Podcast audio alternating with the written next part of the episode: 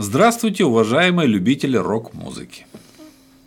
В предыдущем блоге я рассказывал, что еще в юности обратил внимание на то, что наши рок-музыканты то играют настоящие рок-н-роллы, то поют эстрадные песни, то мычат по-бардовски. И наоборот, многие эстрадники зачастую создают настоящие рок-н-ролльные произведения. А также рассказывал о том, как уже в зрелом возрасте решил почитать теоретическую литературу о рок-стиле, чтобы грамотно сочинять рок-н-роллы. Но выяснил, что теоретических изысканий в этой области не существует. Зато существует множество музыкальных в кавычках критиков и журналистов, которые понятия не имеют, что такое рок-музыка, так как этого самого понятия нет в природе, но при этом они штампуют горы около музыкальной макулатуры про ту самую рок-музыку. Вот где школьникам раздолье-то. План по макулатуре выполнять. Не ошибешься. Если в названии присутствует слово «рок», значит точно макулатура.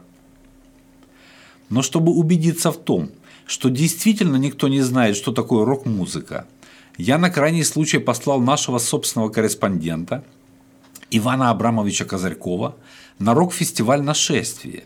Вдруг кто-то из публики разбирается в этом. Люди добрые, здравствуйте! Вопросик можно задать? Приехал сюда узнать, что такое рок-музыка, никто ничего не знает. Одни говорят душа, другие тело. Третьи вообще не Это понимаете. всего лишь 7 нот. Да вы? А чем от попсы отличается? Мудрый человек, мудрый. Первый раз слышу мудрого человека. Ничем. Ничем не- А от рэпа? От рэпа? От рэпа Рэп не поют, читают. Да вы что? Вот и вся разница. Представляете? Красиво, а? Ну, наконец-то я теоретика встретил. Он спросил уже всех, никто ничего не знает. Вот теоретик стоит чистый, речитатив. А вот когда София Ротарова говорит, раз, два, три, одна, вместе целая страна. Это рэп или нет? Она что же речитатив читает? Кричал. Рэп, да? Кричал, когда. Это уже футбол. То есть, то есть София Ротарова тоже рэперша была? Нет, она фанатье. Це? А это я Это с знаю. фут- с футбола. Так. А, речитативы. Нет, речитатив это рэп. Рэп. А когда вот по Софии Рота, раз, два, три, метод, Спартак, чемпион. А. Вот это. Из, из- из этой темы. Ну что, я желаю вам получить удовольствие на этом фестивале. Я получил огромное, прошелся, там мужик кричит, мне все по барабану, все до влагалища, там еще что-то кричит. Ну, кстати, прям, можете пойти послушать, великолепно кричит. Прям принципиально такой, говорит, мне все по барабану. Хорошее все впереди, отлично впереди. Рок-н-ролл жив. Держитесь тут, не сдавайте. Зачем? Вот я приезжал узнать, что такое рок, никто ничего не знает. Не знает, да? Что нет так? Дай А потрогать. потрогать можно. Вот так. А вы не знаете, что такое рок? Не, узнаешь, расскажешь. А, Хорошо, ждите, по телевизору покажу. Давайте, рок-н-ролл жив. Держитесь, не сдавайтесь. Я думаю, кто мне расскажет, что такое рок-музыка? Там ходил, ходил, никто ничего не знает. Почему? Ну спрашиваю, что такое рок, они не знают. Говорит, то душа, то тело, то еще что-то. Один мужик кричит, мне все по барабану. Со сцены прям кричит. По барабану мне все такой принципиальный мужичок. Не знаете, что такое рок-музыка? Образ жизни. О, о, видно сразу хипарь. У тех был образ жизни настоящий. Ладно, успеха вам. Вам тоже. Рок forever. Рассказывайте, как оно? Шикарно. Хорошо тут? Не обижают, поесть дают? Пока нет, пока не обижают, пока Да нет. вы что, будут обижать, звоните, сразу прибегу на месте, разберусь со всеми тут. А вы не знаете, вот приехал узнать, что такое рок-музыка, никто ничего не знает.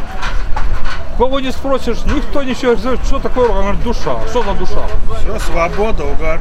А, о, наш человек, наш. Держись только. Тоже не хворайте, спасибо. А скажите мне, чем рок-музыка от попсы отличается? Кто скажет? Честность. А, честностью. Вы снимаете там.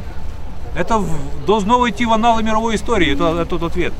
То есть, а еще чем? Чем от рэпа отличается? Ой, я не слушаю такой, поэтому не знаю. А, а от попсы? И попсу не слушаю. Всем. Молодцы, Отлично. держитесь тут. Спасибо. Успехов вам. Но он также вернулся оттуда несолоно хлебавший, как и я из разных библиотек и книжных магазинов. И вот когда я уже окончательно убедился, что этого точно никто не знает, ни музыканты, ни критики, ни публика, то решил попробовать самостоятельно прийти к пониманию особенностей стиля рок-музыки. И рассказ о том, как я это делал, продолжу сегодня. Валащук СД пишет вам эссе и рок-н-ролл Валащук СД Первое, чем я занялся, это стал разбираться в том, что же такое музыкальный стиль. И вы опять будете смеяться. Серьезной теоретической литературы о музыкальных стилях тоже очень мало. А о современных музыкальных стилях вообще ничего нет. А в тех немногочисленных книгах о музыкальных стилях, которые имеются, анализируется стилистика только музыки классической или народной. Да и эти фолианты уже пожелтели от старости и не переиздаются. То же самое можно сказать об исследованиях музыкальных жанров. Картина идентичная. Литературы мало, а та, что есть, анализирует в основном классику и народную музыку. Я понимаю, что мне, начинающему музыканту, вы не поверите, но слабую проработку этой области музыкознания обозначил и доктор музыковедения, профессор Московской консерватории Назайкинский Евгений Владимирович, который в своей книге «Стиль и жанр в музыке» говорил, что проблема музыкального стиля уделяется недостаточное внимание музыкальными теоретиками. Он также утверждал, что в отечественной музыкальной науке слабо освещена эстетическая и теоретическая разработка понятия стиля в музыке. Специальных разделов, посвященных теории стиля, в исторических курсах и учебных программах нет. Повторюсь, это утверждал не посторонний человек, а профессор Московской консерватории. И это он говорил о классической музыке, которую много лет исследует масса высокообразованных теоретиков. Чего уж тогда говорить о рок-музыке? Среди исследователей рок-музыки музыкальных теоретиков не наблюдается. Только музыкально необразованные журналисты, выдающие себя за музыкальных критиков, которые даже при большом желании не смогут разобраться в стилистике рок-музыки. Тем более, что такого желания у них и не наблюдается. Ведь намного проще просто пиариться на рок-музыке и писать о том, кто с кем переспал и кто когда родился и женился. А на теоретические вопросы публики сознанием дела и умным лицом отвечать, что дать теоретическое определение понятия рок-музыки невозможно. Занятие это бессмысленное и чреватое всевозможными злоупотреблениями. По мнению, к примеру, музыкального рок-критика Артема Рондарева. Также профессор Назайкинский надеялся, что диспропорция между бытовыми представлениями о стиле и теоретическим пониманием в конце концов будет устранена – и музыковед, аналитик, публицист, педагог получат в руки надежный инструмент для анализа музыки с точки зрения стиля. Вот и я надеюсь, что мы с вами общими усилиями сможем определить понятие рок-музыки и тоже получим надежный инструмент идентификации настоящего рока. Еще профессор Назайкинский, как человек высокообразованный и эстетически развитый, очень хорошо понимал – что по самому своему существу проблема стиля оказывается для современной культуры, музыкальной жизни, музыкального воспитания и образования первостепенной. Он отмечал, что проблема стиля находится в центре эстетических споров. Это именно то, о чем я говорил в своих предыдущих блогах, о важности воспитания чувства стиля. Знал бы Евгений Владимирович – Какие эстетические споры много лет и до сих пор идут вокруг понятий настоящий рок, говнорок и попса. До драк и интеллектуальных потасовок. Но его, к сожалению, уже 13 лет как с нами нет. Выполняя поставленную перед собой задачу, я стал разыскивать все эти немногочисленные книги по музыкальной стилистике, которые были когда-то изданы – в свободной продаже практически ничего нет. И мне приходилось искать их на букинистических сайтах и в букинистических магазинах. Кое-что нашел. Две книги профессора Поповой 1954 года и 1968 годов издания. Книгу профессора Скрипкова 1973 года выпуска. Книгу профессора Сохара 1981 года. Две книги профессора Михайлова 1981 года и 1990 года издания. Неплохой сборник со статьями того же Сохара и Михайлова 1975 года выпуска, а также книгу уже упомянутого мною профессора Назайкинского. Из новых книг нашел только книгу кандидата искусствоведения Марины Лобановой «Музыкальный стиль и жанр» 2015 года издания. Но по глубине проработки проблемы этой работе не сравнится с перечисленными мною корифеями. Параллельно приобретал все, что имело в названии слова «музыкальный стиль» или «жанр». Но в основном это была популяризаторская, брошюрная литература. Вот, к примеру, опера, балет, концерт, рапсодия, танцевальные жанры, малоинструментальные формы. А также вот нашел одну книжку – Э, подобную той, которую пишут наши рок-критики. Популярные музыкальные направления и жанры 20 века. Но из этой книги ничего о стилях теоретических рассуждений вы не узнаете. Это точно такая же мусорная литература, которую пишут наши рок-критики. Тем не менее, анализ этих книг, говорящих в основном о классической и народной музыке, дал мне общее понимание музыкального стиля и жанра, но не слишком приблизил к пониманию стиля рок-музыки. Однако, вникнув в суть музыкальных категорий стиля и жанра, я понял их иерархическую структуру, соподчиненность и взаимопроникновение, а также ознакомился с ранее существовавшими стилями и жанрами народной и классической музыки. Осмыслив полученную информацию – и проинтерполировав ее на современность, я сделал для себя первый и важный вывод. Рок-музыка относится к музыкальным стилям высшего порядка, а именно к жанровым стилям музыки, которые являются наиболее обобщающими категориями. И именно в этом смысле выше и национальных стилей, и стилей какой-либо эпохи, которые в любом случае ограничены какими-то рамками, то ли территориальными, то ли временными и тем более жанровые стили выше индивидуальных стилей конкретного композитора. Жанровый стиль может включать в себя все эти стили более низкого порядка одновременно. Помимо этого, рок-музыка как более общий жанровый стиль включает в себя различные подстили. К примеру, хард-рок, хэви-метал, панк-рок, джаз-рок, арт-рок и так далее. Также рок-музыка включает в себя и различные устоявшиеся жанры, такие как рок-н-ролл или блюз.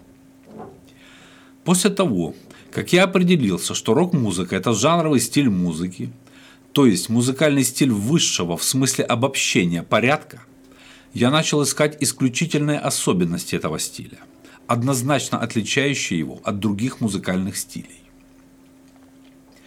Вначале я выдвинул свою первую гипотезу что музыкальные стили отличаются друг от друга использованием различных музыкальных инструментов. И действительно, частично это так и есть.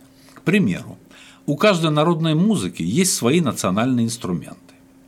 Шотландцы используют волынку, чукчи – варган, армяне – дудук, узбеки – рубаб, американцы – банджо – и жанровые стили также используют определенные инструменты. В классической музыке используется фортепиано, орган или симфонический оркестр с большим набором различных инструментов. В джазе в основном духовые инструменты, гитары, контрабас и ударные. В рок-музыке также изначально использовались только гитары и барабаны. но в дальнейшем стали использовать все. И духовые инструменты, и смычковые, и любые народные инструменты, и фортепиано, и органы, и даже симфонические оркестры. А сейчас используют и любую электронику, и сэмплы, и биты. Поэтому, проанализировав используемые в рок-музыке инструменты, а также особенности инструментального сопровождения других стилей и жанров, я не нашел отличительных особенностей рок-музыки, так как в ней использовались любые инструменты. То есть, особенности набора инструментов не дают ответа на вопрос, что же такое рок-музыка и в чем ее индивидуальная отличительная особенность от других жанровых стилей. Положительное для меня в этом отрицательном ответе было то, что я в любом случае медленно, но уверенно стал приближаться к своей цели, так как отработал свою первую гипотезу и сузил сферу поиска. Нельзя было не обратить внимания, что в изученных мною книгах уважаемых профессоров музыковедения исследовалась в первую очередь инструментальная музыка. Тогда я подумал, может быть какая-то особая вокальная техника отличает рок-музыку от других стилей – но вспомнив песни различных рок-исполнителей, я должен был признать, что в рок-музыке поют в любой технике. И естественным открытым народным звуком, и прикрытым, и закрытым, и эстрадно, и речитативно, и просто говорят, и поют хрипло, и с зажатыми связками, и даже с расщеплением ложных голосовых связок, и фальцетом, и йодлем, и даже используют оперное колоратурное пение. То есть и здесь не было ответа на интересующий меня вопрос. Вокальная техника не является отличительной чертой рок-музыки, так как в рок-музыке опять-таки используется любая вокальная техника. Тогда я подумал, может быть особенность рок-музыки заключается в какой-то оригинальной индивидуальной манере пения, ведь у Макаревича получается же петь настоящий рок. Когда слушаешь «Машину времени», особенно раннюю, это отчетливо слышно, так как это не похоже ни на оперу, ни на советскую эстраду, ни на бардовщину, ни тем более на шансон. Но если опираться на индивидуальность, то тогда я ухожу от понимания того, что рок-музыка – это именно общий, обобщающий жанровый стиль. Индивидуальность не дает объяснения стилю более высокого, обобщающего уровня. В обратном порядке это делается легко, но не наоборот. То есть должна быть какая-то общая, отличительная черта, не зависящая от индивидуальных вещей и в то же время делающая рок-музыку принципиально отличающейся от других вокально-инструментальных стилей. Должна быть какая-то исключительная отличительная особенность. У меня даже начала закрадываться крамольная мысль. Может быть, отличительной особенностью рок-музыки и является ее всеядность, и инструментальная, и вокальная. Может быть, человечество в рок-музыке наконец-то обрело всеохватывающий стиль? Но я решительно отбрасывал эту предательскую мысль, так как именно такие воззрения дают право на жизнь говнороку. И я пошел дальше. Но вот в какую сторону я направил свои мысли, я расскажу в следующем выпуске, чтобы не утомлять вас длинными блогами. Надеюсь, что за несколько дней вы обо мне не забудете – и вам интересно проводить со мной время. Да, Артемий Кивович? Мне тоже интересно слушать ваши выпуски, но только те, что о музыке, а не о политике. И я полностью с вами согласен. Шорт Парис – наиболее самобытная и интересная наша группа. Однозначно высокая мода и международный класс. Но уж точно не прет-а-порте. Есть чему поучиться. Даже Фейс закосил под Николая Комягина в смысле прически. На большее, боюсь, он уже не способен в силу отсутствия образования и, соответственно, более глубоких представлений о мире и об искусстве. Думаю, вы с этим согласитесь.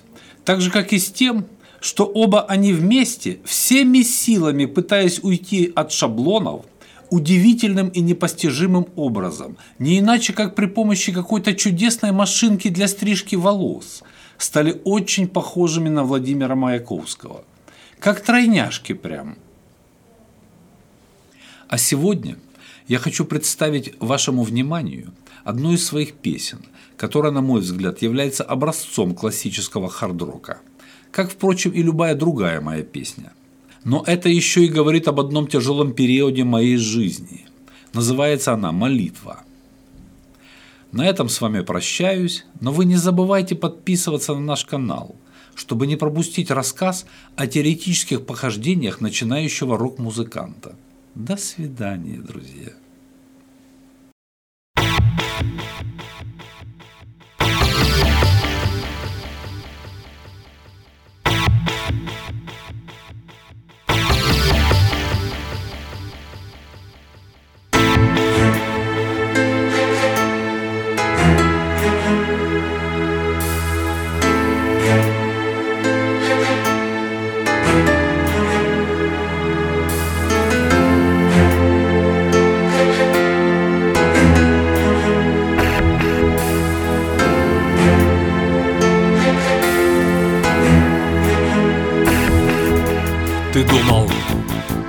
Отыщешь утешение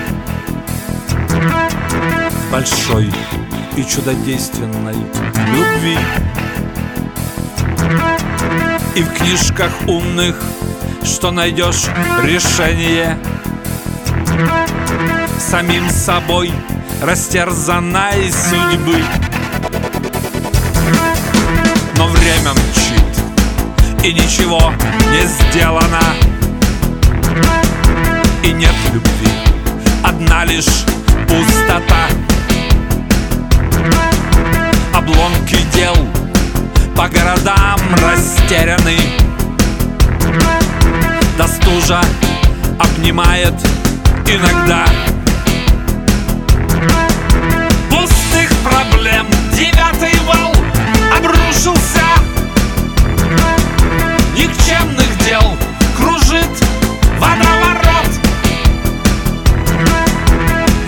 Боже, дай мне мужество